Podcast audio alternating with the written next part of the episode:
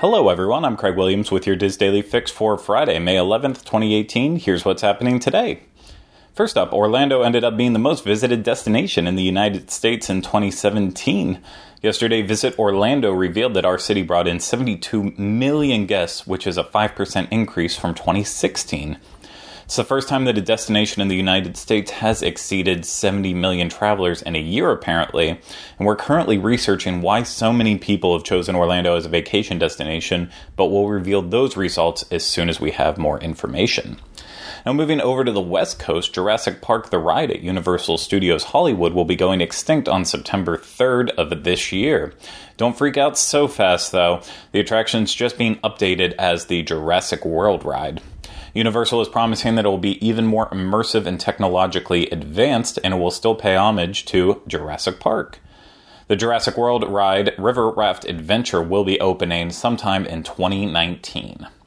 Now, finally, this Sunday is Mother's Day, and if you're heading to Walt Disney World to celebrate, you've picked the perfect place. But if you need some help deciding on what to do, head over to our Mother's Day page at wdwinfo.com and check out the special activities happening, along with restaurants offering Mother's Day brunches and more. And while I'm on the subject, I'd like to say Happy Mother's Day to my mom and all the other moms out there. You are all amazing. Now, today on the DIS, our featured article comes from Diane Whiting, and Diane writes about the First Timer's Guide Best Resorts for Families with School Age Children. So, for this great article and many others, head over to wdwinfo.com. Trending on the boards today is a thread that surrounds the Seven Dwarfs Mine Train attraction at Magic Kingdom. Poster Simba's mom shares that she is a super wimp when it comes to roller coasters, and she wants to hear all the details of the ride to help determine whether or not she can actually handle it.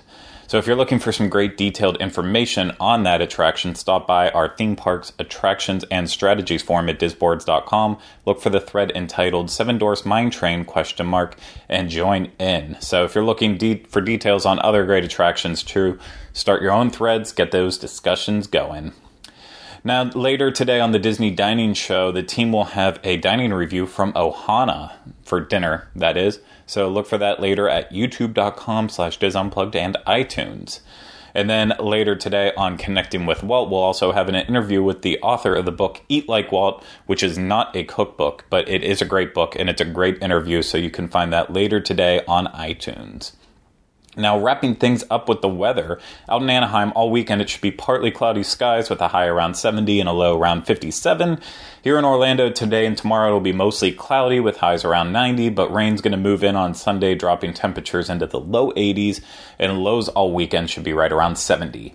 For links to everything discussed on today's DIS Daily Fix, please visit the Daily Fix main page at wdwinfo.com slash dailyfix. That's going to do it for me today, but we'll be back with you on Monday for the next installment of the DIS Daily Fix. Have a great weekend, everyone.